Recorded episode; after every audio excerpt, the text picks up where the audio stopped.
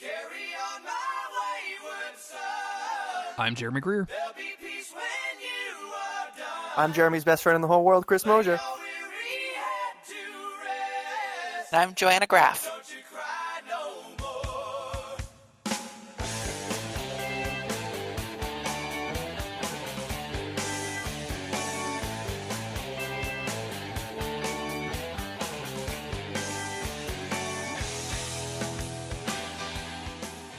And this is Monster of the Week, a podcast. Nope, I've already messed it up. God damn it, Chris. This is all your fault. A creepy but necessary podcast about the TV show Supernatural, and this week we have finished our coverage of Season 2, and we are getting into some listener feedback, and as you heard in the intro, this is going to be the first of a series of a fan spotlight, which I probably should have found a better, like, funnier way to say that, but everybody, welcome Joanne. Hi, hello, it's great to be here. Thank you so much for guesting on this is going to be awesome. Yeah, thank you for inviting me. So Joanna is easily our biggest fan. Like no offense to the Audreys and the Sneasels and the Erics and the Ians of the world who always talk to me about Supernatural.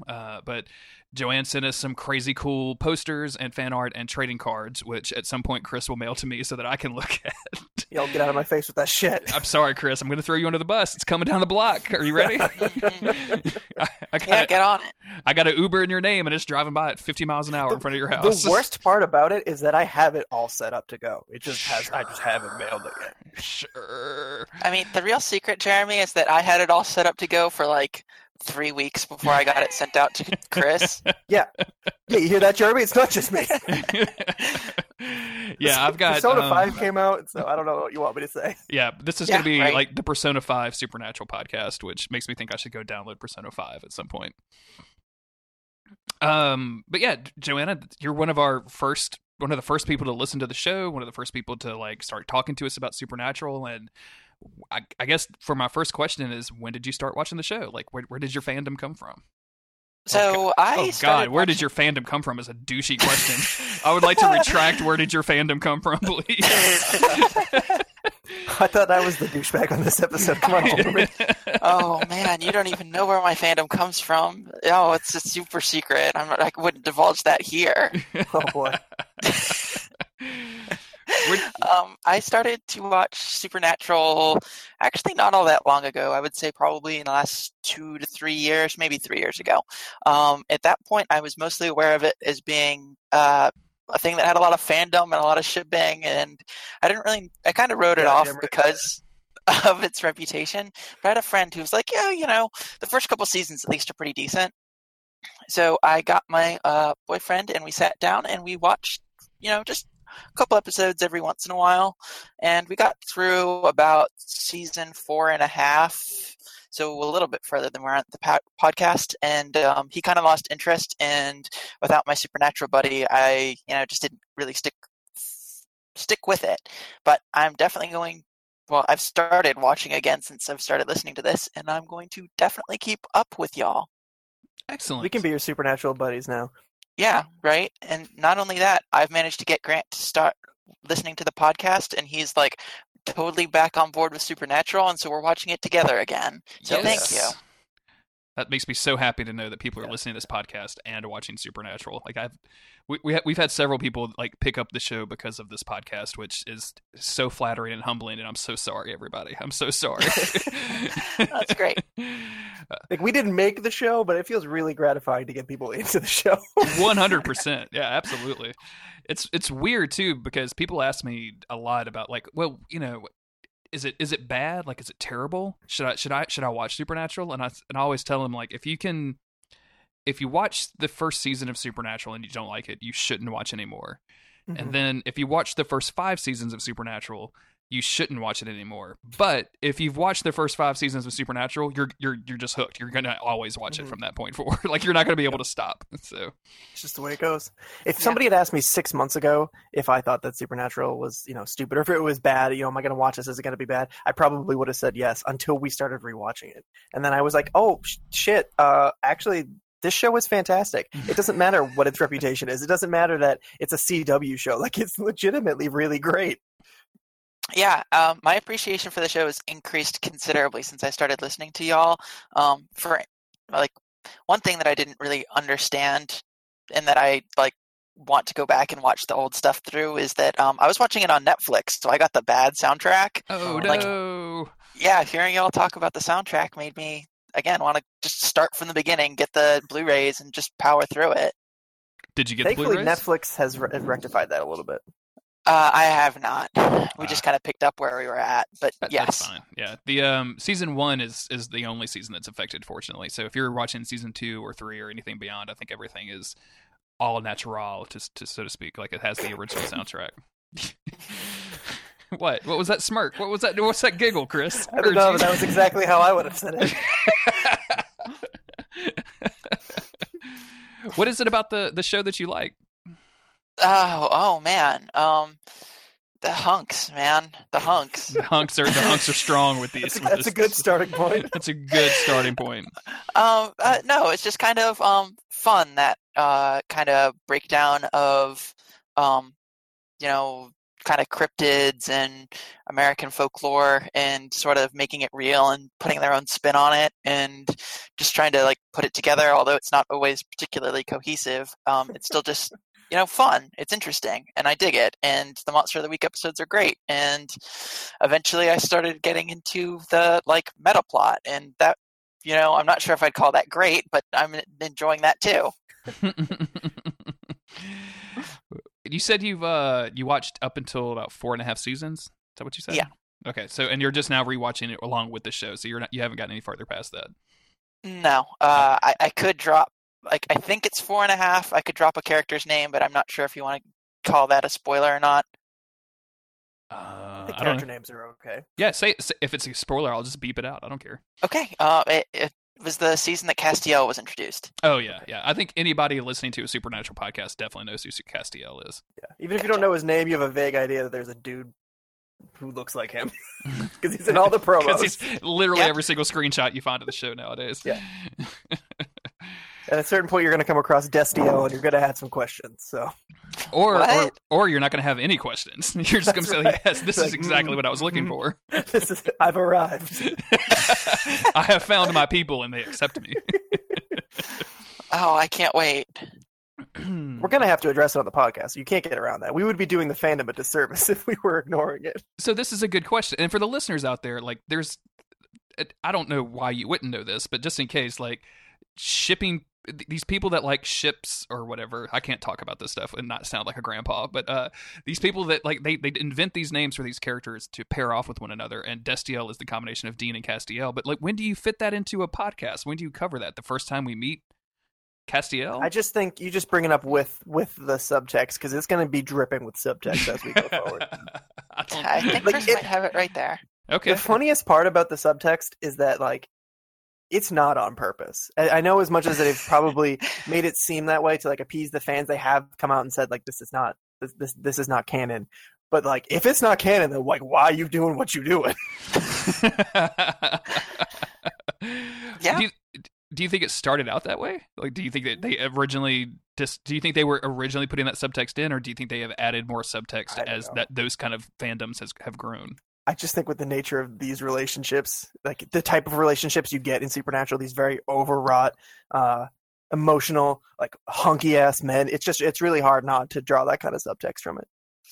I can't really recall having much of that subtext, at least thus far with how I've gotten. But speaking of subtext and y'all in season 2, man, y'all talking about Joe and Dean and like, having there not be a thing there, I'm like, I'm pretty sure there was a thing there, and that it was pretty big. Maybe I'm going crazy, and like every time we're like, oh no, this proves it. There's not a thing here. I'm like, I'm pretty sure. Oh, I was totally wrong on that. I will freely admit to being wrong at the beginning of season 2. I thought that the show kind of buried. Like I thought it was more of like I thought it was totally non-existent. But there is, I was 100% wrong. There is like romantic sparks all over the place, and. Yeah. Can we even call that subtext at this point? Is it just text? No, he literally says that he should have cleaned the pipes at one point as Gene is... Gene, wow. Getting that X-Men podcast mixed up. As Joe is like rubbing up against him. So no, I don't think that's subtext at that point. Yeah, I think I'm just projecting. Because I'm not sexually attracted to, or I'm not having chemistry with them, I guess. I don't know. Like I'm kind of sexually attracted to both of them. Sorry, Autumn. Sounds like it'd be a fun time, right? Yeah, right. I'm game. I just heard a door slam from the other side of the house. I'm assuming that Autumn's going to come and cut off the podcast and have a conversation with me. It's okay. She'll just start a new one with me, and the two of us will talk about Star Wars. It'll be a good time. Oh yeah, absolutely. As her new obsession with Star Wars is, yeah. It's been ridiculous. Have you watched Spaceballs yet? No, I have not watched Spaceballs yet. Jesus fuck. Chris, have you seen Spaceballs, the movie? I have not. Thank God. Oh, what's wrong with both of you? Spaceballs was like my childhood. I'm 13 years old, so I haven't had that time yet. Oh, wow. He hasn't been able to get in the movie theater. I watched Spaceballs when I was like 8. You know, there's just always so much time for media when you're 13, you know? You're so busy. You're so busy with Tumblr. You're 13. Trying to maintain an active Tumblr and do your homework. It's really hard when you have over 1,000 followers, huh? Yeah. So do you guys want to talk about season 2, or are we just gonna keep farting around? No, we can talk about season 2. What's on your mind, Chris? You obviously have some things to say. Get it off your chest. I wanted us as a group, as friends, as best friends. I would like to add that. I would like to discuss the arc of season 2, because I think season 2 introduces so many new things to the show that become mainstays. And we've talked about that throughout the season. But there's some like pretty big shakeups in this season. Starting, of course, with episode 1, where, you know, last season it's all about finding Dad. It's all about being introduced to the monsters themselves, to the world of hunting. I was going to say the world of hunters, but it's more the world of hunting because it's just focused on Sam, Dean, and John. Mm-hmm. You get a little bit of the psychic thing, and all of these things are building up, and they kind of culminate right at the end of the season, but then season 2 right away just pulls the rug out from underneath you and changes everything. They kill off John. There's the cult is gone. Everything that you just worked for in the season before that has just led into this new unknown territory, I guess. And we go from John dying to selling his soul for Dean. I don't know if we particularly know what that's, or specifically know what that is, or that's what he's done right off the bat, but that's what he's done. And then we go from that to emotional Dean, basically dealing with all of his anger, his sadness, his guilt, and that sparking up in violence. Going from that to meeting Gordon, meeting other hunters. We'd met Bobby before, but now we're really like seeing that it's not just these 3 boys saving the world. It's been all of these people, this huge community of drifters and vagabonds who are out there killing monsters. We learn all of that, and that's when Sam's psychic stuff starts coming back in. So before I ramble, too much past the halfway mark of the season, what do you guys think of this first half of the season? Go ahead, Joanna. So the first half of the season, we introduced, like you said, some real important stuff, like Winchester's coming back to life. I mean, that seems like, this is probably the only time this is going to happen, right? I would say, yeah. 100%. You can only really get away with that once per, like, series. And while you say that they're introducing all these extra hunters, man, the way things shake out, it mostly seems like it's Sam and Dean that are the ones that matter, so... Yes, this is very true. We begin the season with a Winchester death, and we end the season with the Winchester death. Yeah. That's twice in one season. How many seasons are going to be like that? Who knows? We will find out. Who knows? Stay tuned, listeners. in my best Stan Lee voice.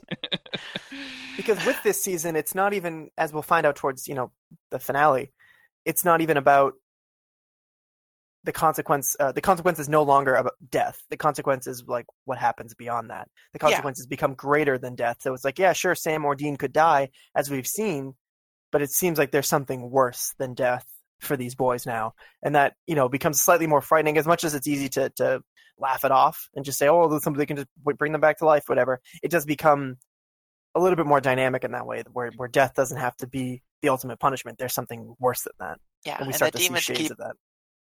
And the demons keep alluding to how much worse that things can be than simply death. Oh yeah, they really start hammering that home. And we obviously in this season we also start to get to see a lot more of the demons too. Yeah. Which is fun. Like, I like the fact that they introduce different strata of demons. We have crossroad demons. Meg is around. No, she's not. I'm sorry. I see. I'm getting my. This is what happens to me is I watch too much Supernatural and everything blends together as a whole. But we do see different like levels of demons. The yellow-eyed demon being kind of the overarching menace, and then eventually us being able to kill him. When I was watching this series originally, I was like, man, what are they going to do next? And what they did was release 100 demons into the wild. Like, that's a fucking crazy season finale. Yeah, I love that. Like, all of a sudden, shit is just fucked. Dean only has a year to deal with 100 demons.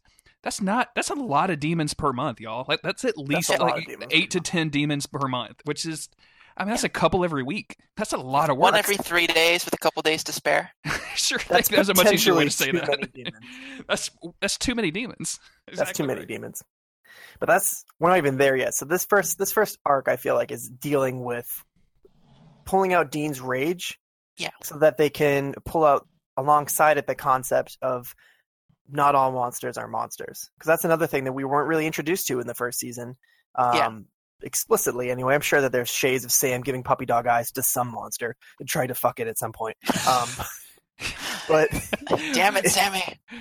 In season two, that's where they start drawing those parallels. We had the vampire episode with Lenore or whatever her name is, and Dean's anger is drawn out parallel to the idea that perhaps not all monsters are evil, and perhaps Sam is kind of aligning himself with that. Not that he wants to save all monsters, but he sees himself as a monster. So those two are like growing parallel to each other. Dean's anger towards the world and towards these things that he hunts because he doesn't really know how else to direct his feelings. And on the other hand is Sam's sympathy for them, for the monsters, growing because he doesn't know how to deal with his own twisted insides. My favorite line from that episode is always, I believe, I'm probably not getting it completely right, but Dean saying, we hunt monsters, we kill monsters. And Sam saying, no, we hunt evil. We don't hunt monsters. Yeah. We hunt evil, which I think is a great, just like putting those in their own special place. And that's exactly what like Sam is going to evolve into being. Like, he's going to kind of have sympathy for these things throughout the rest of the series, not even the rest of the season, but the rest of the series, he's going to be the more sympathetic person, except, when he's not. Except for when he's going a little crazy. But it's an interesting concept that I think it serves the show very well.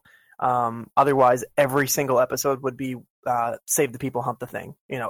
As we find out, they don't always pull that off. But in theory, every episode would be save the people, hunt the thing, until you find out that there are, there's nuance to these monsters, these creatures that live in this world. Not everything is black and white, and the show needed that to make the Monster of the Week episodes more interesting, and it also needed that to start fleshing out Sam's character and the relationships going forward. Especially when you're introducing Gordon, who's this, this kind of like violent apparition of what Dean could become if he isn't careful, if he doesn't check that rage, that guilt, the angst that he's been feeling since John's death. And he's such a great foil and great character. I mean, he's awful, and it's really fun to hate him, but he serves the plot really well. Absolutely. Yeah, I love Gordon for being the foil, for being what he is in the show. I wouldn't really want to hang out with him, but I love him as part of the show, and he serves so well to like highlight exactly the path that Dean is on in this first half of the season. And it's interesting that they're exploring all of these things. They're exploring the fact that, not all monsters are evil, and not all evil things are monsters. They're exploring all of these concepts while Dean is wrestling with all this rage and all this guilt. Not to mention the secret. Like, don't forget that. Not to mention the secret. Dean is carrying around this idea that he might have to kill Sammy for some reason. For unknown reasons. All Papa John said is, hey, you might have to kill Sammy, which is a crazy thing for Dean to be carrying around. It's dealing with all of that, and they kind of do a lot of the Monster of the Week episodes around this midpoint of the season, where Dean finally then reveals a secret, not just to Sam, but to the audience, basically. If, Dad said, if I couldn't save you, I would have to kill you. And it's just kind of like the dot on top of the exclamation point that has been the first half of the season, the first half of the anger and everything else we've been talking about. And what does Dean have at this point if he were to have to kill Sammy? I mean, nothing. Like he would. Yeah. I think the Dean that would have to kill Sammy, if he was even able to manage doing that or keeping himself alive after doing that, I think that he would be Gordon. I think that he would completely devolve into just the angry, like, psychopathic hunter.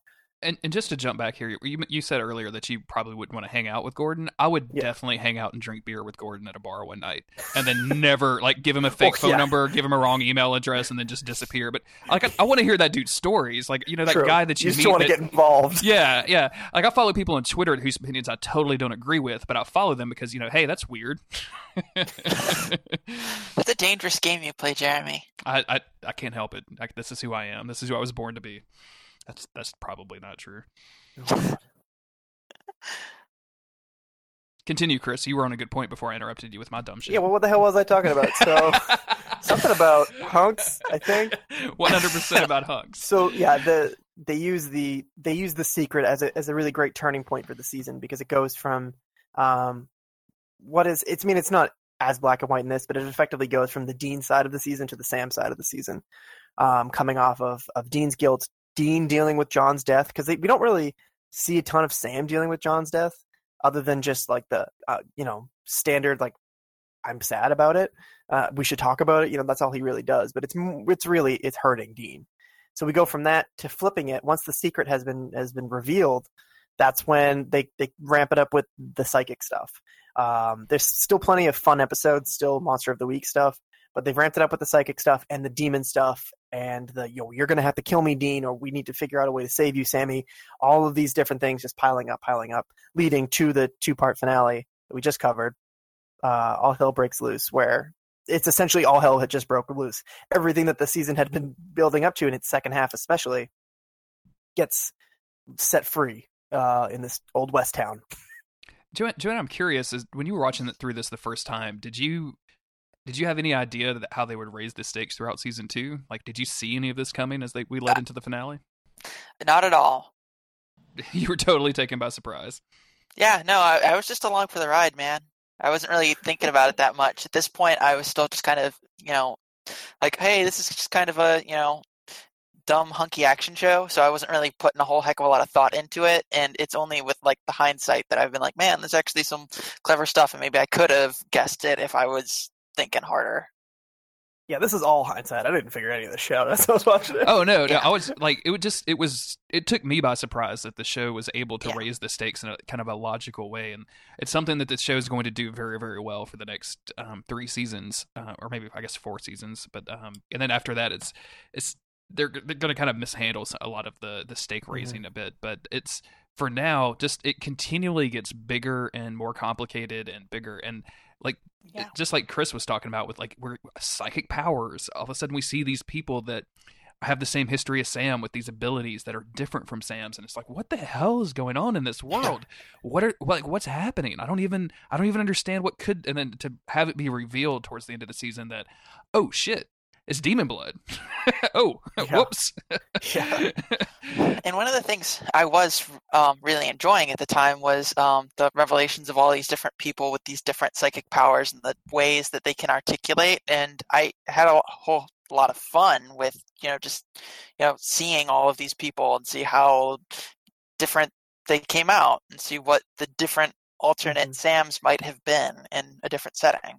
Yeah, I very much want to see, and we talked about this in the last episode, but I very much want to see the spinoff series for this old West town that they have all these demon children in. I just can't get it out of my head for some reason. It's like me thinking that I want Bloodborne 2 to be a Western game. Like, I just can't get it out of my head. I don't know why. I wish it would stop.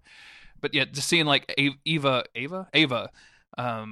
kill all these crazy ass demon children over and over again, just it's fascinating. Like, I love that part of this lore and part of the world. It's just interesting to me. Yeah, it's really fascinating. And I always knew that I liked season 2, and we've been talking about it for a few weeks now. But looking at the arcs and looking at the themes that they're able to very, like, completely address, even if there's episodes here and there that are a little bit hit or miss, the fact that they're able to so strongly define those arcs and define the themes that they use within them. And like I've just been saying, they go from Dean's anger about killing all the monsters into, oh shit, my brother might be a monster and I don't want to kill him.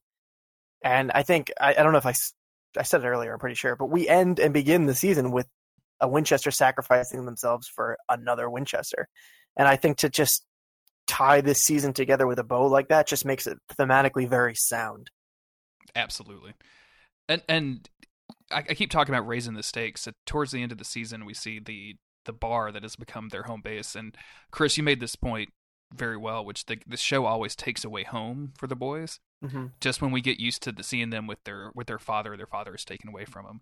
Just as we get used to them having Ellen's bar as kind of a home base and a place to hang out, they take that away from them. And we didn't really get into this a lot in the show, and I don't know why. I think we were just kind of moving pretty quickly. But to see a character like Ash, who would have basically in any other show been a continual reoccurring character, to be their techie geek guy, to be the guy mm-hmm. that they would call up to say, you need to track the car, you need to hack into the cameras, you need to control the traffic lights. Like, it would have been that dude just dead, like died off screen. All we see of him is a hand with a watch on it. And I don't know if that was because the actor got a better job somewhere or what, and that's why they had to do that. But man, that's a powerful thing to take that away from Sam and Dean towards the end of this and really make them feel outside of, Bobby, completely alone in this world. That's powerful. Yeah. And I know that I'm not comparing Supernatural to Breaking Bad. Of course. But I know that I know that one of the tactics used in writing for that show was to get the characters into impossible situations and then somehow figure a way to get them out of it, and not just, an easy solution. And I haven't even watched Breaking Bad, but I understand that technique is what created such a compelling show. And Supernatural is, I love it, but it's not on that level. But it does do some of that. And sometimes maybe it's a ham-fist away. Sometimes it's just killing Ash off screen. But they introduced this character as essentially, he's color. He's color to the show, but he's also a plot point or a plot device. They use Ash to figure shit out that the Winchesters would never be able to figure out on their own. Tracking the demon signs, all this stuff. And so as soon as, in a way you could say, as soon as he's been used up, as soon as his use has finished, they take him off the map. But in a lot of ways, it's it's establishing a character that could be used as a plot device going forward, the way that they're going to use Bobby, to be honest.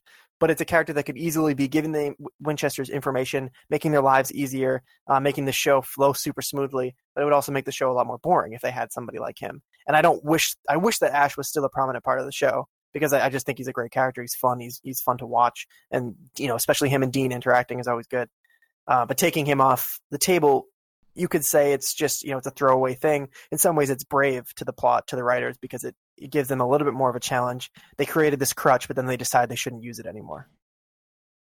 Absolutely. Like I really like the idea of them building these characters. And unfortunately, even though this happened with Ash and Ellen was able to survive this attack on the bar, unfortunately for the rest of the series, it's pretty much going to be their female companions that get killed over and over and over again. But it's something to the writer's ability where they create these characters and we like them, we love them so much, and then they take them away from us, and that's a good thing.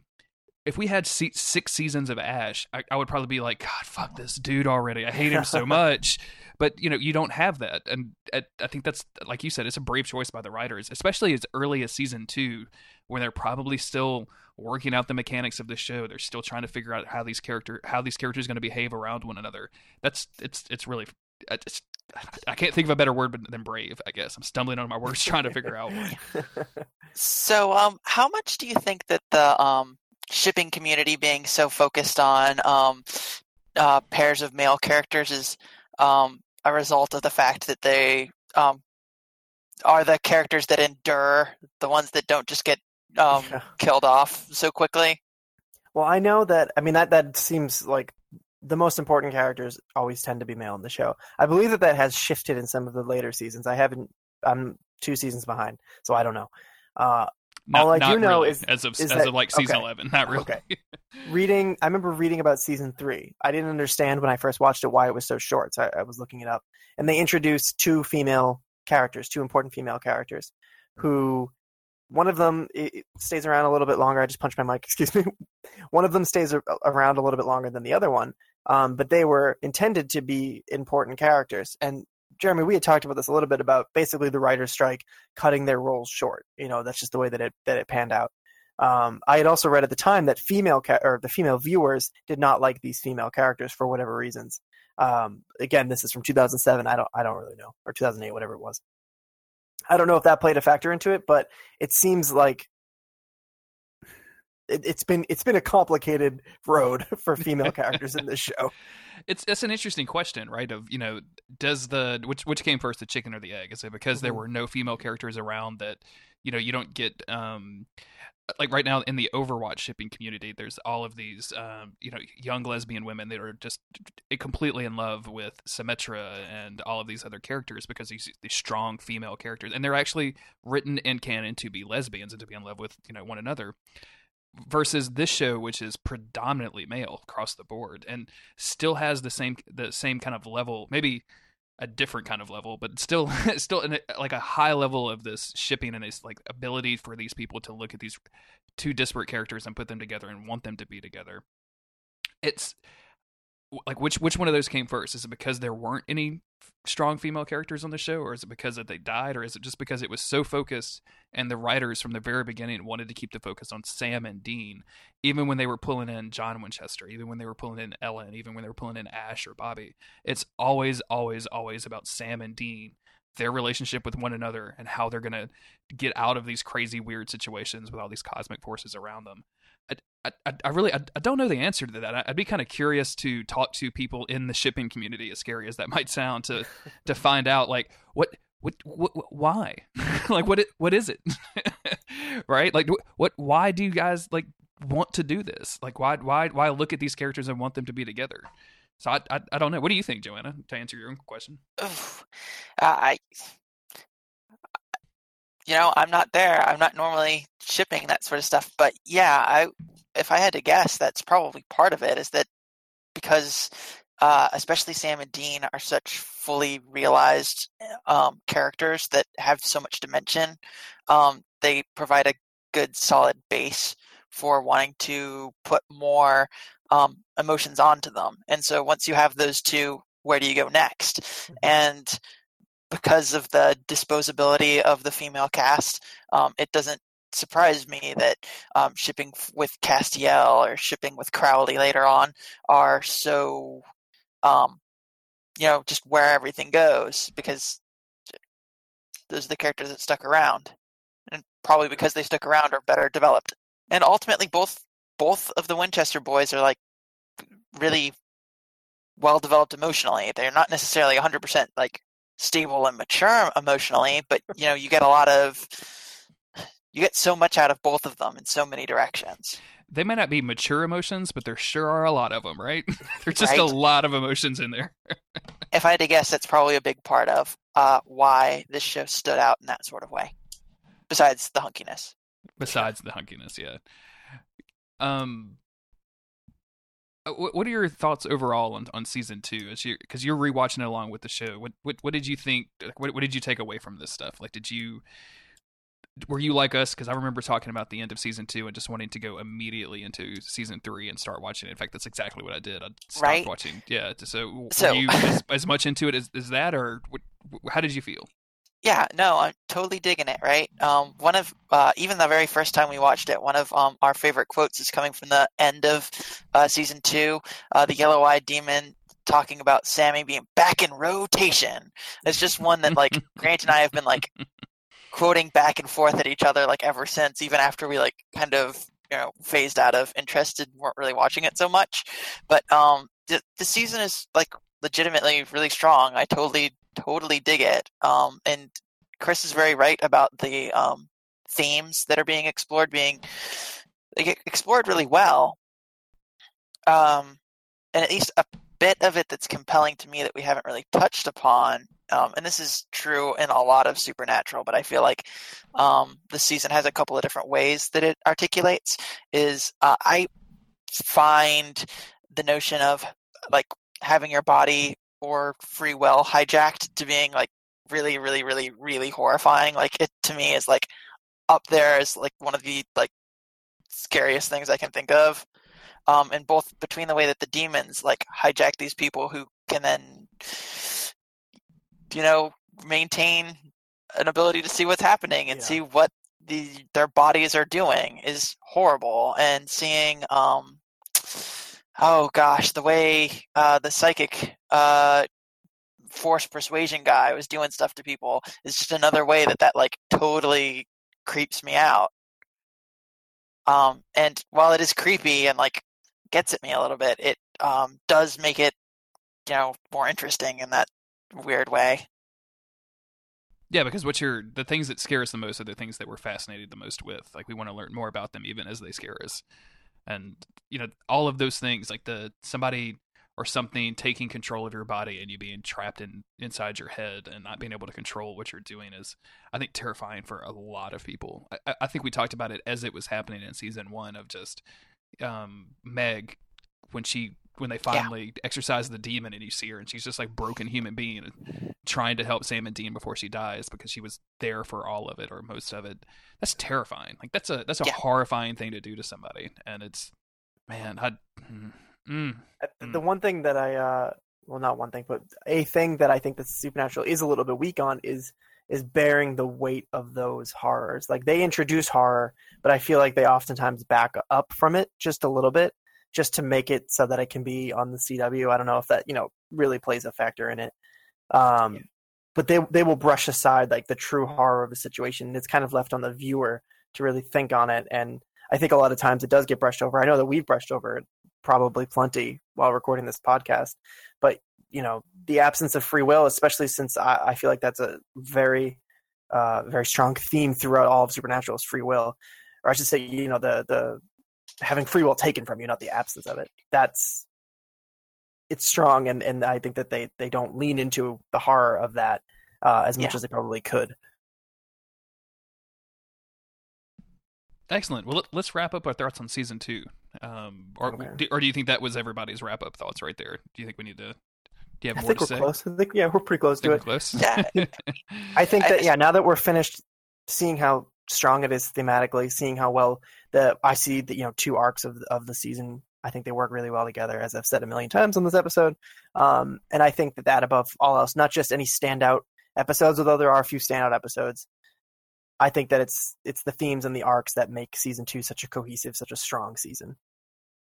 I can see that. Yeah, I completely agree with you. I really, really like this season. I don't know how many people are listening to this podcast and are like just listening to it for the hosts and not really watching the episodes. But seriously, it's totally worth watching through. At the very least, these first two seasons, maybe skipping episode 2 of season 1 to like help transition you into some good stuff. But like, this is totally, it's quality TV. You should check it out. The thing that fascinates me the most about season 2 that I wasn't expecting is that there's hardly any filler episodes. And when there are technically quote unquote filler episodes, they're extraordinarily well done.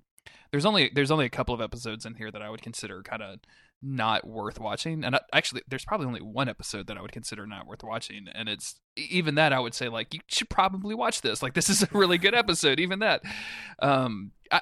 It's just fascinating how well they're coming right out of the gate. Like, they just come out of the gate so strong. Chris, I think you mentioned this at the end of last week's episode of the podcast and said it feels like they finished season 1 and then season 2 they were like, oh, this is a success. So now here's more money, here's more time, here's more resources. Go after it, and they fucking did.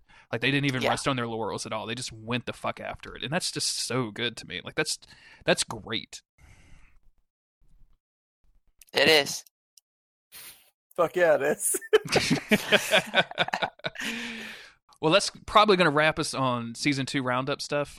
Joanna, before we let you go, do you have any things you want to talk about, just Supernatural in general? And we can put a little bit of a spoiler warning in here. Maybe not get too far into the seasons, but if you want to talk a little bit about your overall feelings on Supernatural, we'll give you that opportunity. Mostly right now, I'm just hyped to be back in it, and I am very much so looking forward to getting to about the end of season 5. Is that what people are saying is probably where you should stop, and then just plunging straight off that cliff into the beyond? Absolutely. There's some interesting things that I'm looking forward to getting into after season 5, but the climax of season 5, the last episode of season 5 is some of the man, I just can't wait to get into it. It's going to be like a 4-hour season finale episode of this podcast. It's going to be ridiculous. So this, spoilers, the season finale of season 5 is probably my favorite episode of Supernatural. It's up there for being a non-jokey, non-meta, straight, like actual lore-filled, like plot episode. It's man, I didn't think about that. It's maybe my favorite episode. It's good shit. It's good shit. Anyway, let's not get too far ahead of ourselves. We've got a couple more months before we hit that. Yeah, we do. It's gonna be a little bit. It's gonna be a little while. 2018. Here we come. Yeah. Well, Joanna, thank you so much for guesting with us. We really appreciate it. You've been a big fan and big supporter of the show, and we really appreciate that. And I'm glad you were able to come onto the show and chat with us today. Yeah, again, thank you for inviting me. I had an awful lot of fun. Excellent. So did we. Where can people find you on the internet? You can find me on Twitter at wrench_witch. I'm also on DuckFeed Slack if you participate in that under the same screen name. That's probably the most of the places you could find me. Feel free to reach out. I'd be happy to talk to you about whatever. Absolutely. And if you like Joanna and me, she guested on my other podcast, Don't Give Up Skeleton, the episode of which I do not remember the number to, but will definitely be in the show notes. Something like 40-something, maybe 48. I don't know. I don't remember the number, but you can definitely come check it out and listen to me be a total braggart, because I am a jerk. It was episode 46. I was able to figure that out while you were bragging about being a braggart. So. Good moves. Thank you again for guesting. We really appreciate it. And thank you. Yeah, I'm sure we'll be talking to you later and on the Twitter. Yep. See ya. Bye. Bye. I guess I'll listen to that. Yeah,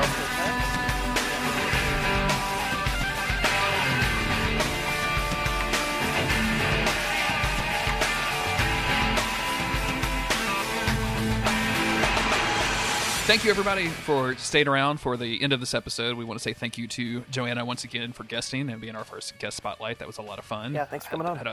Had a lot of fun with that. We are now going into our listener responses. Thank you, everybody, who wrote in or messaged us. Or I guess I should actually look at the Twitter account to see if we got responses. I haven't done that. That's probably a good thing to do, right? You know, I agree.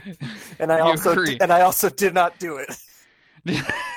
We are organized, absolutely organized, like, on this podcast. A minute ago, you just said, "Hey, are you ready?" And I said, "Yeah," so confidently. Yeah, and it just didn't end up being. Yeah.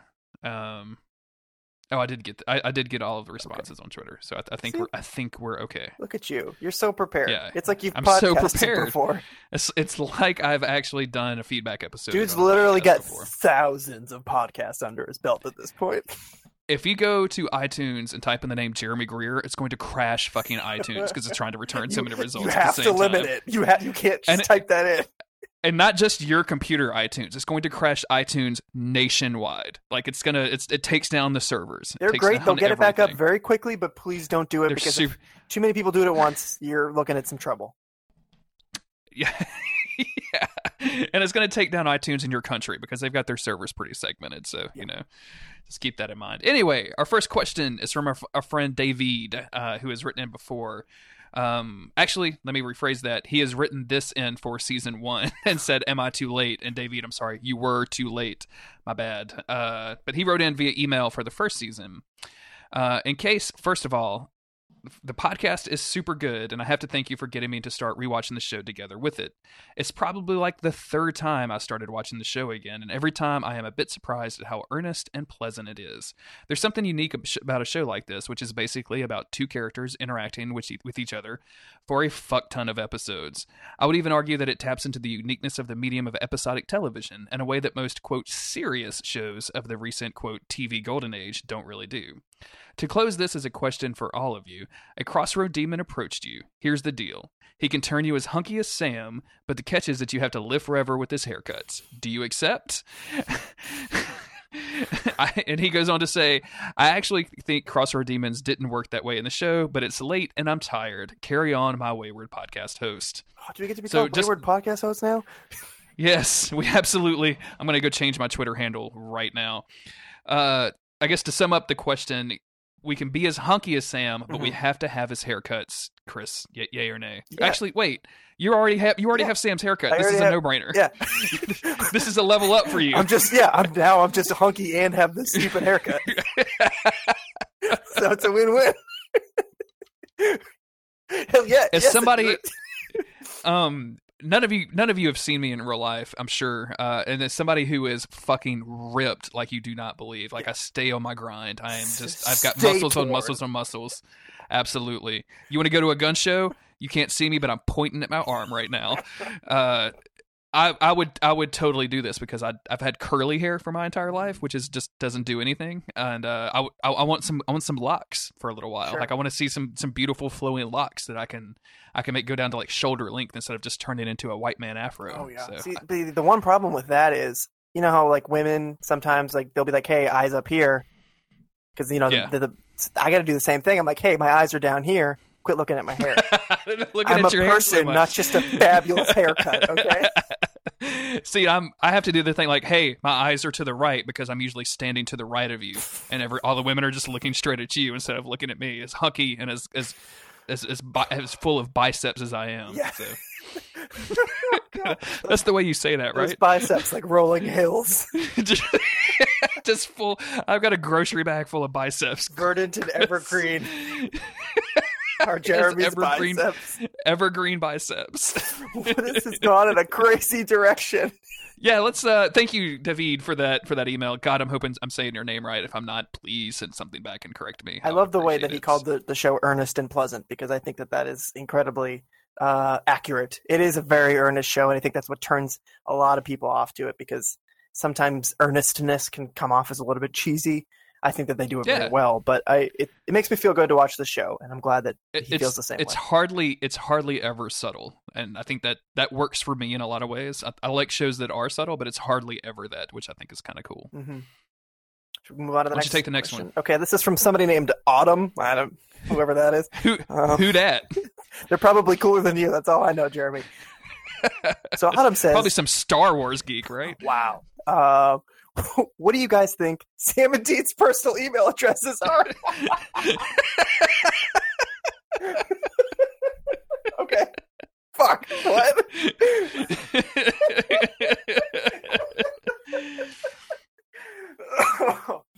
Okay, Jeremy, do you have any ideas? I like this question a lot. Dean has got to be like something super dumb. Like I picture... So we all have dumb email addresses, right? Like I picture Sam's email. It's something that he did when he was like 13 years old. Mm-hmm. But I feel like Dean didn't get email until he was 21 or 22, right? It's so I don't think he's like going to have Impala 67 or like exactly some, like, or like ACDC rule, some stupid thing. Like that. Led Zepp with the Roman numeral 4 at Hotmail.com. Like he's probably a Hotmail guy, right? I feel like Dean is a Hotmail guy. There is a 0.0 chance that he is not a Hotmail guy. He's definitely a Hotmail guy, and we are referring to the Microsoft service Hotmail (MAIL) and not just like some random Hotmail (MALE.com), which probably exists out there, but we don't know about. And that's where it's just full of like porn spam. Absolutely, like it's all like busty Asian beauties. Where have you gone, Dean? Please sign up. Sam's is a whole new level of freak at Gmail. No, Sam's is fucking S Winchester at gmail.com because he's a boring piece of shit. He's a boring piece of shit, but that's his current email address. I guarantee you he's like Hobbit Lover 73 or Hobbit Lover when was Sam born? Like Hobbit Lover 82? No, it's not even something like fun like Hobbit Lover. It's like Ranger Aragorn at like he just like really wants to fill those shoes. He really wants to be a ranger. He wants to be a hunter, seriously, but only in I was about to say Lordran, but that's not where the Lord of the Rings is. Where Sam of Gondor at gmail.com at Angel Fire. At Angel, oh man, he had a website at one point, right? Yeah. He did his little animated gif spinning in the top corner. Samuel of Gondor at angelfire.com. Oh my god! Because I don't know if it ever comes up, but he's got to be a huge Lord of the Rings geek. Oh, it has to have come up at some point, right? It's, I mean, even though Dean's the one who likes movies, I mean, Sam is the embodiment. Young Sam, especially. Like, I know he grows up into a hunk, but when you think about Sam Winchester as a character, if you're just reading about him in a book with no visual form, he's a fucking geek. And he loves Lord of the Rings. We actually had a response to that question. Oh, here we go. My buddy Eric Plaisance on Twitter, who is at @ebplais, Plais, said he doesn't know what either one of them's email addresses are, but Dean's password for sure is all lowercase hunter and the number 2. That feels right. Yes, that feels pretty good. Thank you, Eric, for that one. And thank you. What was the original question I asked her? I've already forgotten. Somebody, her name. Spring or no, Autumn. Autumn, yeah, okay, like the season. Thank you, Autumn, for that question. The next one is really hard. Yeah, that one got you. I get, because I forget that you haven't read this. Like, I've been compiling this for like the last week or so, but you haven't actually looked at this until just now. So this is good. Our next question is from Dark J at Playful Wolf on Twitter. Just wanted to say how much I've enjoyed the second season of the pod, covering the second season of the show. I know it's not super helpful in terms of feedbacks and certainly isn't a question, but you guys are absolutely one of the highlights of my week. All the best for the future, Jay. Thank you, Dark J. That's like the sweetest thing I've ever heard in my entire life. Let me tell you about it. It is the second sweetest thing that I've heard today, and I'm not. That's not an insult to Dark J, but Chris, I had a 56-year-old woman write into the Don't Give Up Skeleton email address and tell me how much she loves the show. What? And how? Yes, Grandma Dark Souls. What? How does she even know about video games? Has just gotten her husband, Granddad Dark Souls, playing the game so they can co-opt together. That's the most beautiful thing I've ever heard. Chris, you should read this email. I asked her to be on the show, and I swear to God, she like gushed over it. She's like, I can't believe you're asking me this. And I was like, what are you, Teresa, what are you talking about? Of course I asked you this. That's amazing. It was a beautiful thing. I can't. But Dark J, absolutely second place. Yeah, like you 2. Just it was just a bad day. You just picked the wrong day. Like, that just makes me think like there's still good in the world. Like, oh, what 100%. Oh man, 100%. I mean, she even says, I'm terrible, of course, but happy terrible. Right now, I'm stuck on Sister Freidbost. I play all my first playthroughs solo and only summon NPCs. That's right. Grandma Dark Souls is more hardcore than I am on my first playthroughs. Not ashamed to admit it. This isn't a Dark Souls podcast, but it took me like 3 playthroughs to figure out how to summon anything. So, it's a brag and also a personal insult because I'm too stupid. Cannot wait for that episode to go out. Like, Don'tGiveUpSkeleton.com. It'll probably be out like June or July. Like, cannot wait for that to happen. So I'm touched just thinking about it. Whew. So let's get back to Supernatural stuff. And Dylan from the Horrible Podcast. Shout out. Yes. He says, hello, boys. As a big fan of all things horror and fairy tale lore, I originally stumbled across Supernatural while going down a rabbit hole of research on Wendigos, as you do.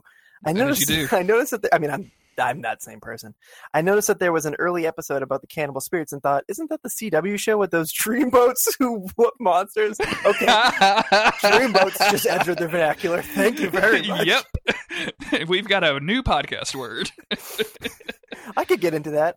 Quote, as it turns out, Wendigo is a pretty terrible episode of what turned out to be a new guilty pleasure, and you're very right on that. Which brings me to my question. I'd argue that horror isn't always the show's best aspect. Vancouver budgets get in the way. But as far as horror goes, which Supernatural episodes or monsters stand out to you all as actually frightening and effective? For my money, Dead in the Water is strangely spooky, and the siren from season 4 has some great makeup effects. What about y'all? Keep on hunking in the free world. God, another great thing. Keep on hunking Dylan. In the free world. First of all, thank you. Thank you, Dylan. Second of all, everybody. Everybody go check out the Horrible Podcast. It's Dylan and 3 of his friends talking about horror movies, and it is great. Good stuff there. Thank you so much for the term dreamboat. Of course, I've known the term dreamboat, but associating it with Supernatural, I'd never gone that far before. First time. This is a good question. And this is my own personal failing. I don't remember specifically a lot of individual episodes. Like, I remember things that happened in the show, but I'm having a hard time. So I'm only going to pull from season 1 and 2. And I think the scariest that the show has been is Croatoan. Seeing this virus, this demonic virus, take over the townspeople, turn them into kind of crazy weirdos that just were kind of wanted to do nothing but kill Sam and Dean and whoever hadn't been infected. And then at the end of the episode, completely disappear without a trace. Yeah. I think that was super frightening and super weird. And I thought that was like, and he's right. Dead in the Water is also a good one. The thing about Dead in the Water, though, is we'll always go back to it. They forgot to hunt the thing. They didn't hunt the thing. So that leaves it a little bit creepier than most. But those are probably my two. I know my favorite monster is, or my spookiest whatever, is in season 4. And it's a, I don't want to reveal what it is. We're not there yet. It's just a one-off episode where the boys are in a house. This new family has just purchased this new house, and Sam and Dean are like, oh shit, we need to hunt the thing before these people move into this house, and things get complicated. And I don't know how I'll feel about it when we get to it now. I might look at it and say, that wasn't that good. But my previous times watching it, I always really, really liked the turn of this episode and the things it was able to do. It always just creeped me out. It gave me a really creepy feeling. Yeah, and I'm not one of these people who's afraid of clowns. That's not like a fear of mine. I love the movie It, but whatever. But just the way that they use the clowns, and it's not necessarily super effective until when we find out what it really is, and it's like, oh, okay. But the imagery of just the clown standing on the side of the road waving, it's very reminiscent of It in that regard. But I think visually it's really good. Croatoan is another good one, like you said. There's probably more, but that's what I'm going to stick with for now. Cool. Thank you again, Dylan, for writing it in. Yes, thank you. I'll pick it up from Daniel via our contact form, and that's monsteroftheweek.cool/contact if you want to write in. Daniel says, it's me again, this time for season 2 feedback. I love this podcast. Wait, I said that already. I like following on a weekly basis, rewatching the episodes together with y'all. Tall Tales and Heart are probably my 2 favorite episodes of the 2nd season.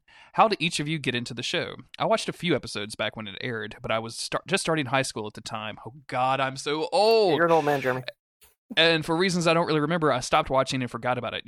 Because you were fucking in high school, man. Like, you don't remember shit in high school. Then when season 10 was airing, I heard on another podcast that Supernatural was still going strong, so I thought I would check it out. Ended up binge watching all 10 seasons on Netflix in about a month. Damn, boy. Wow! That's a lot of Supernatural in one time. We talked about this, like, way back when in the first episode of the podcast, but I had just bought my first house. I'd been married for about a year or two. And as you know, with married life, you become very boring. So you start looking for TV to sub in, intimacy and relationships into your life. Not kidding. Love you, Autumn. It was a horror show, right? Like I love horror shows. And I saw this preview on something. And was like, man, they're going to do all of the urban legends in America? Like, that seems fucking cool. Like, and I remember the preview showing stuff scattered throughout the season. So, like, Wendigos and all this other scarecrows and all this kind of crazy stuff. And I was like, well, shit, I'll get into that. And I was hooked from the very first episode. And for a long time, this was it came out, I think, on Wednesdays to begin with. And it was... I would DVR it or download it illegally or whatever. And so Thursday nights, it would be like, okay, it's time to watch Supernatural. Like it's 7:00, it's Supernatural time. Let's get into it. Turn off the lights and have a good time. What about you, Chris? Yeah, for me, it came around with the end of my high school career where my friend Steve was trying to get me into it. He had started watching it randomly and, we're into video games and horror and all that kind of thing. So it seemed like it was right up our alley. But it didn't stick with me at first. And it wasn't until I went off to college and I was kind of separated from the rest of my friends for the first time. And watching Supernatural became a way that that Steve and I, basically stayed in touch. We would just, whenever I'd come home, we'd hang out and we'd watch Supernatural. And that's how we ended up getting through the first season. And then, like I've said before, it took me till the end of the first season to really get hooked. And from then on, I think the relationships that were projected in that were, in my case, like being a lonely 18, 19-year-old, I attached to those, especially with, I felt like I was drifting from my friends and like these strong familial bonds and strong, bonds between two men, Wow. Okay. This is drifting into interesting territory. But I really latched onto the Monster of the Week formula. And like, how did that make you feel about your mother, Chris? Well, so anyway, yeah, I got into it just basically because it was a comforting cycle that the show goes through. Every episode seems to have a resolution. There was this overarching thing building up underneath, and it I got hooked. Good deal. Why don't you get us to our next question? Let me see here. I want to make sure I don't miss anything. Which is not so much as a question. It's just a prompt. Okay, so this is wait, is this the Tumblr thing? Yeah, it is. Okay, so John via Twitter at X Johnny Jackpot X. Okay, he just says discuss, and this is a picture from Supernatural, or a drawing somebody made, and it says, my aunt and my sister are watching Supernatural, and my aunt just went, why don't they put salt in a hula hoop and just hula past all the demons? Well, why don't they? And there's a drawing that just says, the road so far. It's Dean saying, come on, Sammy. And they're both hula hooping with apparently rings of salt around them. I mean, there's a lot of things that these boys could do to keep themselves safe that they just don't. You know, why have we never seen these dreamboats showing up to a demon party just dripping in holy water? Why is that never happened? I mean, just like not even dripping, Chris. I want to see them glistening. I want to see them glisten in holy water. Just like they strip down to their t-shirts and they're just like, "What's up?" And they're just, you know, come on. Why have we not had that yet? Give it to the fans. What do you think? Oh, we're not gonna be able to take them seriously that way. We barely can anyway with Sam's haircut. Yeah, I can barely take this show seriously as it is. Even when I'm trying my best to take it seriously. I'm trying to think of a reason that this wouldn't work, and I hope somebody out there knows physics, right? Are you a physics guy, Chris? Are you a math guy? What do you fucking think? I was an English major in college. You were an English major, yeah. Okay, so probably not then. I haven't taken physics, and I skipped college. I took physics in high school, so that was in 1972. But as you're spinning that hula hoop that's filled with salt, right? Mm-hmm, mm-hmm. Unless you pack it full of salt, which I think would make the hula hoop too heavy to hula, there has to be like that salt has to be moving around. True, it's not a complete salt line. It's not a complete salt line. It's not a solid line. Unless, what if you salt the outside of it like a pretzel? What if you salted the outside like a pretzel? Why don't they just hula hoop pretzels? Does cooked salt matter? I don't know. We're getting down in the weeds. I mean, apparently not, because fucking Ruby is eating French fries out the wazoo. No, cut that out. Spoilers. That's a joke from 2 weeks ago. Yeah, I love stuff like this that pokes holes in the canon of the series and all of the mechanics. Like, why don't the boys always have like? At some point, though, they start getting weapons that can combat these weird cosmic creatures that they're going to come in contact to. And the first thing that always happens is, like, it just gets, like, someone will just knock the special knife out of their hands. Yeah, well, I mean, just doing? Get a little elastic, dog. Yeah, just get a little... Glue that shit to your hand if you have to. This is life or death. Super glue it to your hand, or just have, like, a little wrist strap and attach it to the bottom of the knife so you can just, like, fucking Spider-Man that shit back to your hand. Like, that's easy. This is, like, it's so crucial that you don't drop that shit.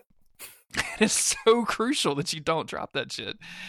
Thank you, John, for sending that in. We really appreciate it. And you can always hit us up, just like he did on MOTW Cast, if you want to send us fun Tumblr fan art and make us discuss it, which we totally will, because what else are we doing with our lives, right? Mm-hmm. Our next two questions are from Sneasel, a.k.a. at Artemis5001 on Twitter. Sneasel is a in real life friend from one of my podcast buddies, Vader Van Oden, and she's been a huge fan of the show, and she always talks to us on Twitter. So thank you very much. Thank you. She says, questions for the feedback episode, seeing as I missed the last one. For Jeremy, fave episode from season 1 and 2. For Chris, fave Sam hairstyle from season 1 and 2. Fuck. I know these are two tough questions. Okay, why do you go first? Oh, mine's easy. Hollywood Babylon is my favorite episode. There you go. Seeing Dean just live his one true life, his one true self as a Hollywood PA, as a production assistant on the set of a B movie, of a B horror movie, is just so good to me. Like, I love it when Dean finds these little roles for himself and just completely owns it. Throughout the episode, and I talked about this during the podcast episode where we covered it, but he transitions from a guy who's like, what's a PA, into having the microphone on his hip with the earpiece, having the fanny pack, which, you know, Dean Winchester would have never won a fanny pack outside of this environment. No. Like, you would be making fun of shit. He's watching dailies. He's making friends with the sound guy. Like, this, it's just a brilliant transition to this guy. And I love it. It's perfect. To death. So my favorite Sam hair. See, this I've privately been obsessed with Sam Winchester's hair for many years, and now it's just a public known fact about me. Yeah. I'm trying to think of what episode he had the best hair in. And, you know, I'm a fan of late season Sam Winchester hair. When it gets a little long, when it gets a little wild. You know, a lot of the ladies, they don't appreciate that hair, but I do, Sam. I do, Jared. Don't you worry about it. I appreciate your beautiful long locks. So for these two seasons, honestly, I got to go with Hart. Hart, he's got some pretty good hair going on because he's gonna be fucking, and they need him to be looking good.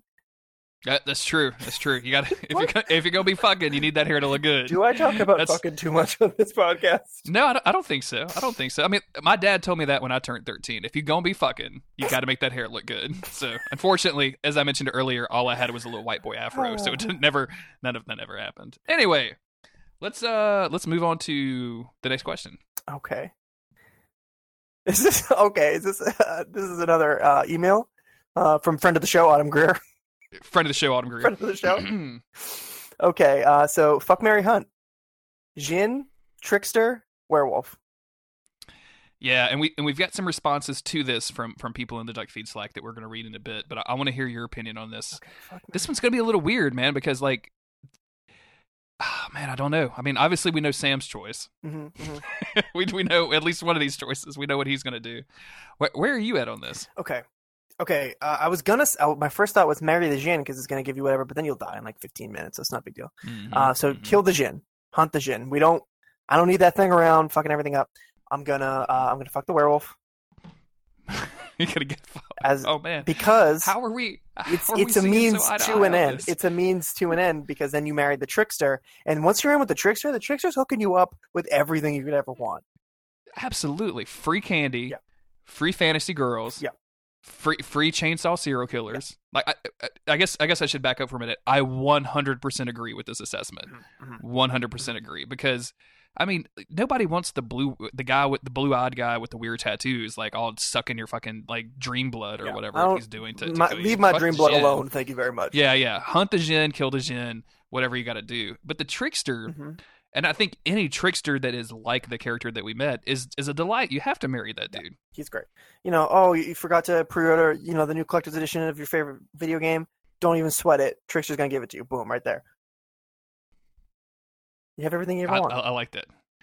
I'll read our buddy Eric, who is at Z Chocobo on Twitter. Shout out to Chocobos. He says, shout out to the Chocobos. He says, I have to hunt the werewolf. They don't have self-control. I would rather keep my heart, thanks. Now, Trickster is a tough one. Sticking to what we know about him in season 2, he's worth a marry. He'd be really fun. And I'd have to fuck the Jinn, which...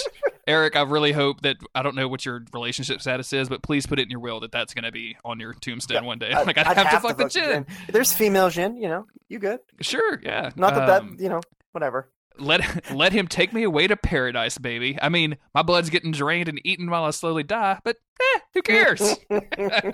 Your dream, whatever you called it, your dream. And my buddy and. I always mess up her name. I think it's my maybe. And we've actually had extended conversations about how to pronounce her name in Slack, and I'm so sorry. She's so great. She's awesome. She's a wonderful person. But I forgot how to pronounce her name, so I'm sorry. My, she said that we got the order right, so she'd go. Fuck the Jinn, marry the werewolf, and hunt the trickster. I wish we got more detail out of that. Maybe go ahead and send in some more feedback, and we'll loop back at this into the season 3. I'm curious about your details. Marry the werewolf, huh? Yeah, seriously. I mean, maybe we're talking, you know, less out of control supernatural werewolf and talking more, you know, the hunk variety that you've seen in famous works such as Twilight.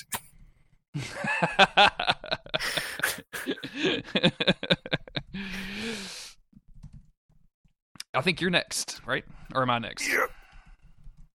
Yeah. Linnell via contact. Am I saying that right? I hope so. Yeah. We don't prepare for these things. Okay. Dear we podcaster, do not, yeah. Looking. Fuck you. Fuck you, Jeremy. We got this feedback. We have to read it on the show if we got feedback. Dear podcaster, looking to promote your podcast and gain more listeners? We're offering full-page ads for $200 and a quarter-page ads for $100 in the next issue of Podster Magazine. There's a podcast magazine called Podster Magazine. There's a podcast. Who knew? Dear podcaster, if I didn't know you, I would want to hunt you. Since launching Podster in 2017, we've had more than 12,000 podcast listeners sign up for a free description to Podster, and we also send it to the 125,000 readers of our sister publication, Shelf Unbound, which has to be like a 50 Shades of Grey sequel, book review magazine. Yeah, we got some spam in the account. I thought it'd be funny to make Chris to their 12,000 listeners. Like, I hate to break it to you, but we do better than that. All right, Linnell. Linnell, why don't you dial it the fuck back? I thought that was really funny. I was like, oh, I don't want to pronounce this person's name wrong. Linnell, you bitch. She's sending like unsolicited spam to us. I'm going to read her last name on the podcast. Hey, Linnell, I tell you what, if you listen to this and you hear this, you know what? I'll spend $100 for your magazine. Fuck honestly, it. Who cares? Linnell, let's do it. I'm sorry I called you bitch. You send me heat of the moment. If you send me an email and tell me that you heard our ad read for your dumbass magazine, I will pay for an ad in your magazine. I promise. Honestly, I was talking a lot of shit, thinking that you weren't really a real person. I thought you were just a spam bot, but you know, I'm very sorry. All right, our next response is from Sentient Plus on Twitter. He sent this via the contact form, monsteroftheweek.cool/contact. He says, you guys are doing great, and the show really livens up the start of my workday. I'm glad Steven is still along for the ride, even if it's in episode synopsis form. So, given the Hunks track record for kicking the bucket, what are your predictions for the coming season 3? It's a real weird way to phrase that, Sentient Plus. Will we ever see Daddy Winchester again? And what about the key to his diary? Is that gone too? Left behind in the bowels of hell? I think that's going to be the plot of season 3, is finding the key to Dad's diary. Because there's so many secrets in there. Actually, we've already found it, right? We found it at the end of season 2. It's the fucking cult. Like, why would you make the cult the key to your diary? True. That's a great key to your diary. He finishes out saying, thanks for the podcast. It is really quite necessary. So yay for that. Thank you very much. I have some breaking news. Our friend who said that she would fuck the Jinn, marry the werewolf, and hunt the trickster. Okay. She's followed up. She gets followed up. You're ready for this. So first off, werewolves are keepers. You just have to lock them away every full moon with some food to eat. Okay. Otherwise, they are loyal sweet pups. Okay. The Jinn will eat your soul, but I bet it's a real fun later in it. I mean, you're not wrong. That's good. The trickster is a creeper because it's a creeper that makes imaginary girls. Sure, he is ultimately harmless, but I think he would be the stalker type. Which, hey, that's valid. I think she's right on that one. Not gonna fault you on that. Not going to fault you. Thank you, Mai, for following up with me real quick. I literally messaged her during the recording to get some more information. Yeah, I could tell you weren't listening to me. It's fine. Yeah, I don't even know what you said. You're up. How did I give you every single autumn question? I don't know. I didn't mean to do this. I don't know. Okay, this is another question from a friend of the show, Autumn Greer. Autumn Greer. If the roles were reversed from the Jinn episode, what would Sam's fake perfect life have looked like? Oh my god, it'd be so fucking boring. It would be so boring. I don't even know what to say. I don't even, like... Jessica would still be alive. Yeah. He'd be a dumb lawyer. Honestly, you know what it would be? It's literally the exact life that Dean thought for him. Yeah. He'd be a fucking stick in the mud with his mom alive, with his dad dead, and his girlfriend alive. Yeah, and he probably wouldn't like his brother very much because he's a big old And he wouldn't jerk. Like Dean very much because he's an a-hole. It takes Sam a couple seasons to truly appreciate Dean. So at this point, you know what? He wouldn't appreciate him yet. Like, Sam is the dude that just fantasizes about doing his tax returns, right? Like, he's just that boring of a guy at this point. It's hard to know because I know that him being that boring is a reaction to him not wanting the life he was given. So part of me just thinks that, you know, maybe another version of Sam would just be a huge nerd who was like into D&D and like he liked fighting, you know, H.P. Lovecraft monsters with his pals in the basement. Basically, he would be a member of the Stranger Things cast. Sure. Or he would just be a giant tool like he is in the episode we got. What this is not on our list. I just thought about this with him being kind of a giant nerd. In his perfect life, what podcast is Sam Winchester hosting? Oh fuck, that's a great question. Like, is he doing like with his friends? Is he gathering his friends and doing like a live? I honestly think that D&D podcast. I think that's what it is. Yeah. I think that he would find like creative interest in the supernatural, but he just doesn't want to be out there doing it because he doesn't want to be a whole new level of freak. And yet he would still call himself that. Like when Dean was out there like tossing the ball around with John, Sam's out in the basement. He's like, I'm a whole new level of freak. My dad doesn't love me. He would definitely be one of those kids. He's just writing goth poetry, and every S is that weird. Writing goth poetry. Every S is that weird like symbol thing that everybody makes in elementary school. Yeah. You know what I'm saying? Yep. Just a real exaggerated. Oh, Sam is such a lame-o. Yep. Team Dean. Hashtag Team Dean. Don't worry, Sam. I still love you.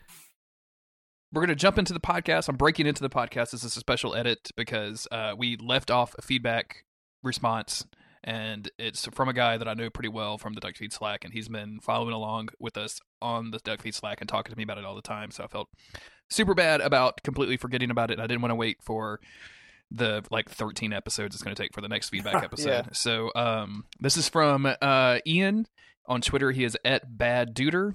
He referenced his website as yourmomshouse.com. I don't think that's a real website.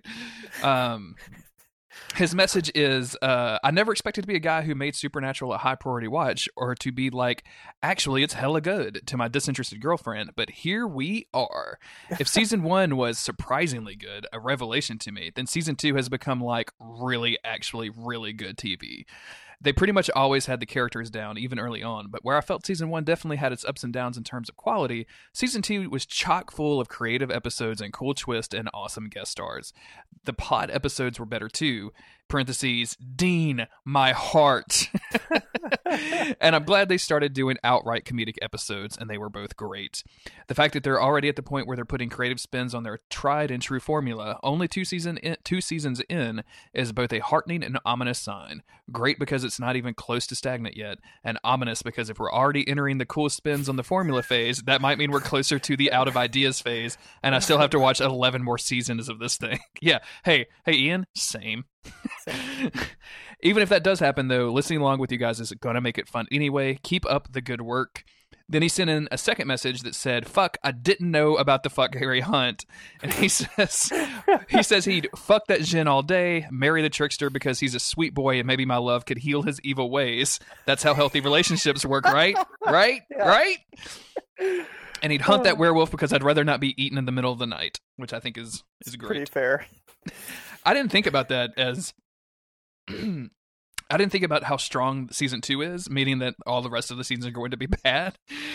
Because when I was watching at the time, it was just getting better all the time. So I never even thought about that. But if you're looking at a block of work and like, okay, I'm on episode 26 out of 278, something's got to give.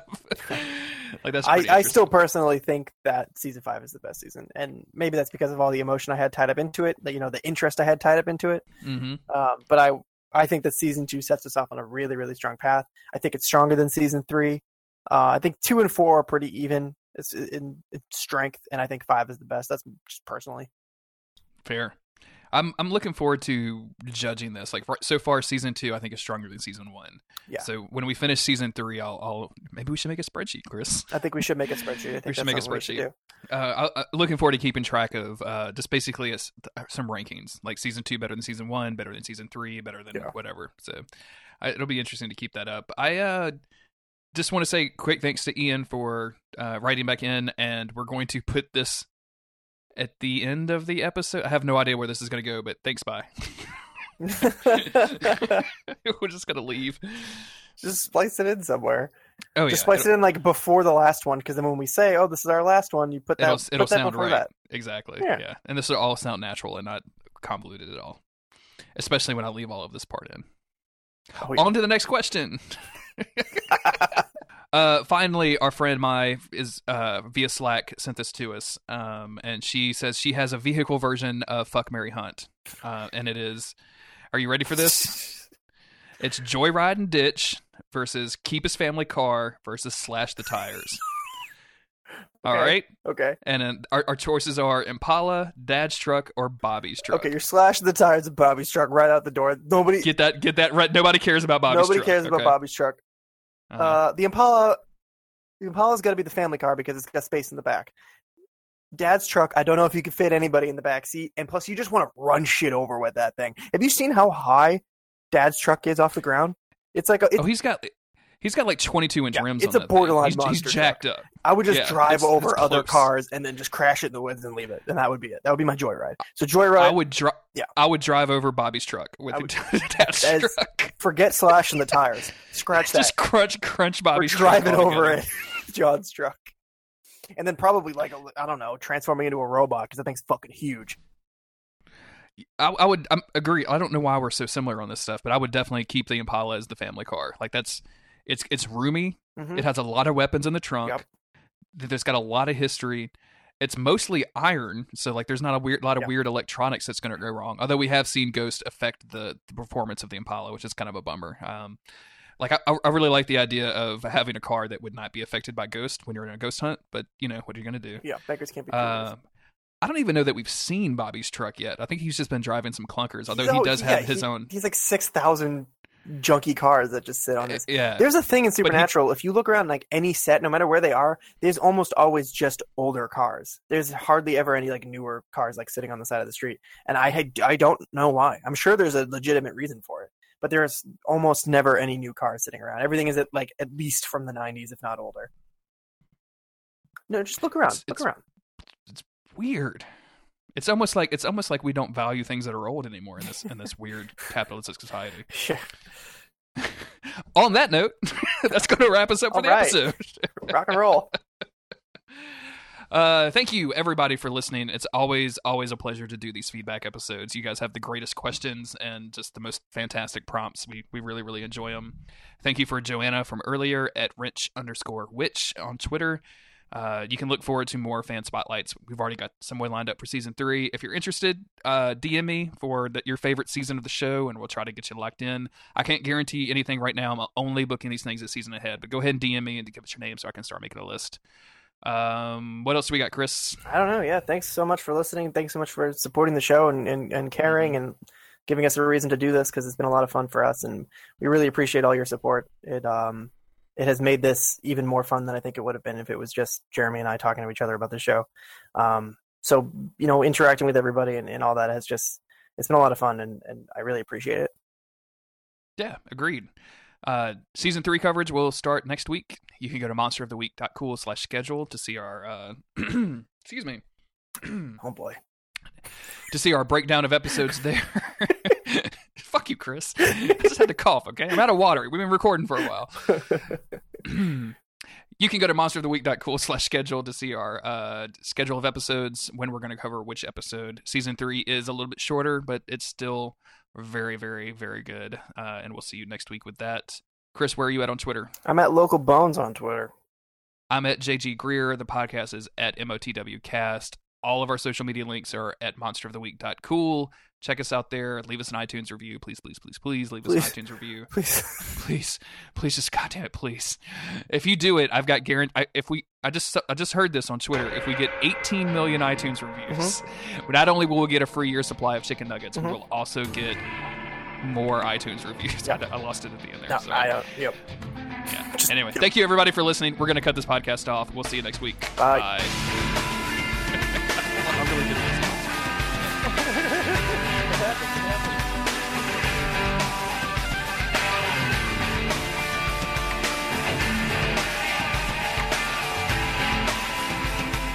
Don't make it weird, Jeremy. What? Why is it weird, Jeremy? Oh no. Tell us, Jeremy. I lost everybody. Why did I lose everybody? Alright, so it's just going to be me and you. There we go. Okay, we got it, Chris. Hey. Can you guys hear me? Yeah, I could hear the whole time. Yeah, oh shit. This is terrible. I got new headphones today, so I can't. Tight. I can hear myself, and also I sound real weird at the same time. So I don't know what the fuck is going on. Why don't you turn down your own volume? No, you're supposed to hear yourself. Like that's the whole thing. Yeah. I can't do that because if I hear myself in my headphones, then I talk way slower. Maybe that would be a good thing, but to be honest, I mean, I don't know what he has in store for us either. So. I literally just said it, y'all. That's all it was. Okay.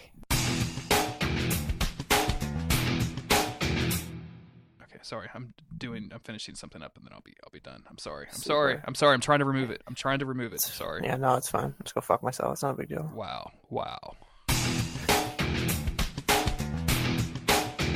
Oh, you want to know? Oh, sorry. No, go ahead. I was just gonna say, if you guys want to know how big of a douchebag I am, I was looking up the meaning of colors on my break at work because I like this already. Because of the colors of the Supernatural DVD cases, they're different for every season, of course. I thought, is there some meaning behind this? No, turns out I'm just a huge douchebag. Yeah. I love that. I won't dispute that. No, there's really no. There is no disputing it. There's no disputing it. Sorry, y'all. I'm finishing trying to get this stuff. What, Jeremy? I know. I know, podcast. I'm busy. Yes, I'm finishing another podcast. He's finishing up an X-Men comic right now. That's exactly what I'm doing. I'm just trying to get everything done, before. Listen. So I don't know if I've had a hard y'all time. Noticed that tweet that I put out there, but I just got my dad started on Stardew Valley, and like in a weekend he's gotten through his first season and discovered something I hadn't figured out yet, and I'm like, what is this? The first season or the first year? First season. What did he discover? He got to the dwarf. Oh shit. The what? The dwarf, Jeremy. That's what I said. What dwarf? What? The one in the mines? Yeah. Oh, yeah. That took me forever to get to. He just said he crafted a cherry bomb and blasted his way through, and I'm like, what? Well, I didn't even know you could do that. I didn't even think about that. Yeah, I didn't. I figured it was just gated for progress or whatever. He can't speak to him, though, right? He hasn't found the book, right? Yeah, he just said it was gibberish. Yeah. I found the book way before I found the dwarf. There's like 4 books, and apparently you have to have all of them, which I'm pretty sure I do, but he's still speaking gibberish, so I don't know what to tell you there. How far is Jess into it, Chris? Oh, God. I don't know. Like 150 hours? Oh, my God. That's great. I dig it. Every day she's just looking for prismatic shards so that she can divorce. She wants to divorce Harvey, erase his memory, and then turn her kids into doves so she doesn't have to deal with them anymore, and then she wants to start over. What has gone on with Stardew? What's happening?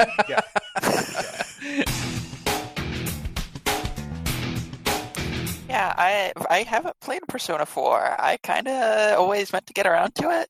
Mm-hmm. It's a problem when it's trapped on Vita and then PS2, so... I own a copy of the PlayStation 2 one, and I have a PlayStation 2 that's backwards, or a PlayStation 3 that's backwards compatible, but I never got around to it. It's all right. It's a time and place thing. I mean, you're getting the Persona 4 experience through Persona 5. I think all the things that I love about P4 are in P5. It's just like a different flavor of it, I guess. You're still getting the ice cream. It's just a different flavor ice cream. I understand that I'm missing the most important part, which is the Chie. Yeah, everybody loves Chia. I think Chia is cool, but like, she's just cool. I don't know. I don't get the whole fuss about her. Yeah, I don't. The only thing I know about that is that Brian Wade is apparently in love with that chick. Like, that's all I hear him talk about when he talks about Persona is Chia. I mean, like, I appreciate that she loves Justice because, like, same. But fuck yeah, Justice, right, guys? Yeah. I mean, if you really like Justice so much, why wouldn't you just obey the law in Persona 5, man? Why do you gotta go all vigilante on us? I gotta make my own justice. That's what it's all about. It's all about making your own justice. Like, I 100% agree with that. That light Yagami looking motherfucker, I don't trust him as far as I can throw him. Are you kidding? Akechi is my boyfriend. No, me and him have the same haircut, so I can appreciate him on that level, but he wears gloves to school, and I don't know what that's about, and it freaks me out. So your main character wears gloves to school when the school was a castle. Yeah, but it's fucking cool when I do it. Y'all have fucking lost me. What are you talking about? I'm not saying that I don't like Akechi as a character. I just don't trust him, okay? No, God, Akechi's great. He's the greatest.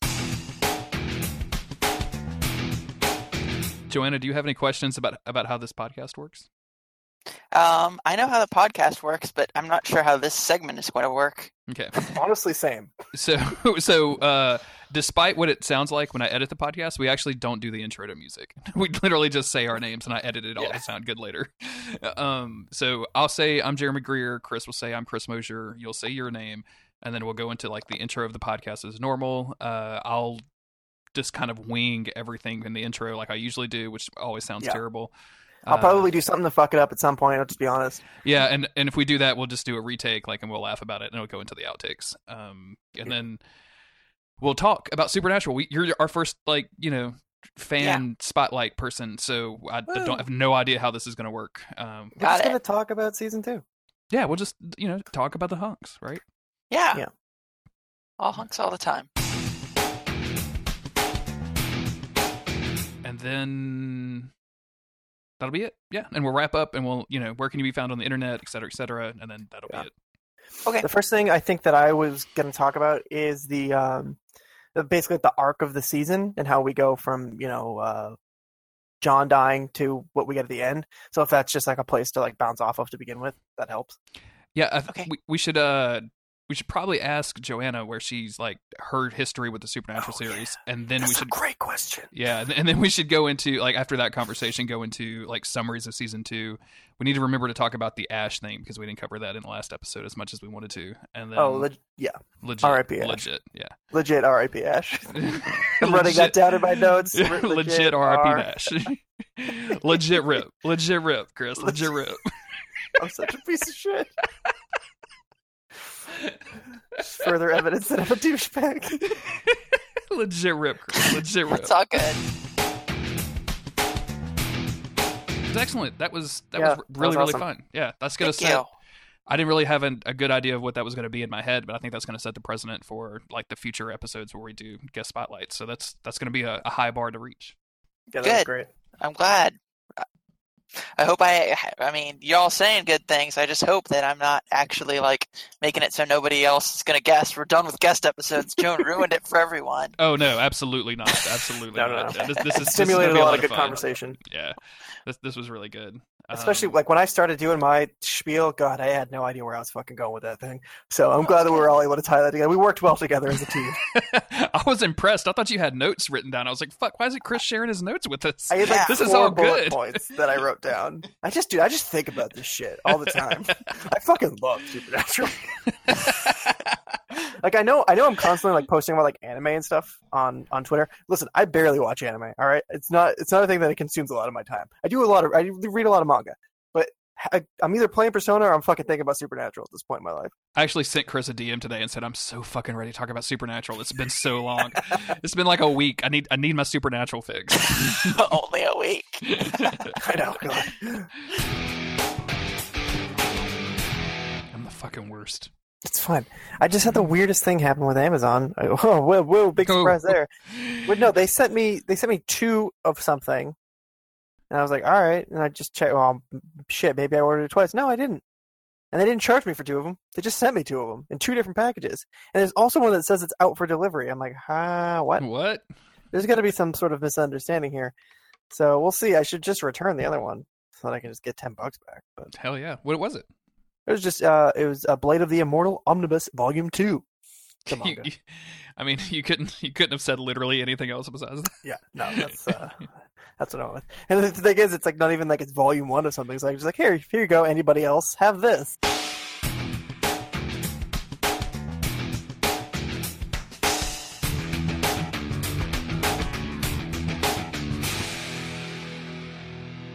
Okay, yeah, well, I'll follow along. I'll try not to be an idiot. You're good. Legit rip, though. Legit rip. Sure, # not all monsters. Well, I was going to go into a thing when you were like, well, they're not all monsters. And I was like, well, you know what? Is that your new hashtag? Well, and not then all men. Not all men. Not all monsters. I forgot about that. Oh, it's a fun time. Okay, you ready? Yeah, still. As your best friend, I can say, yes, I'm ready. 100% ready.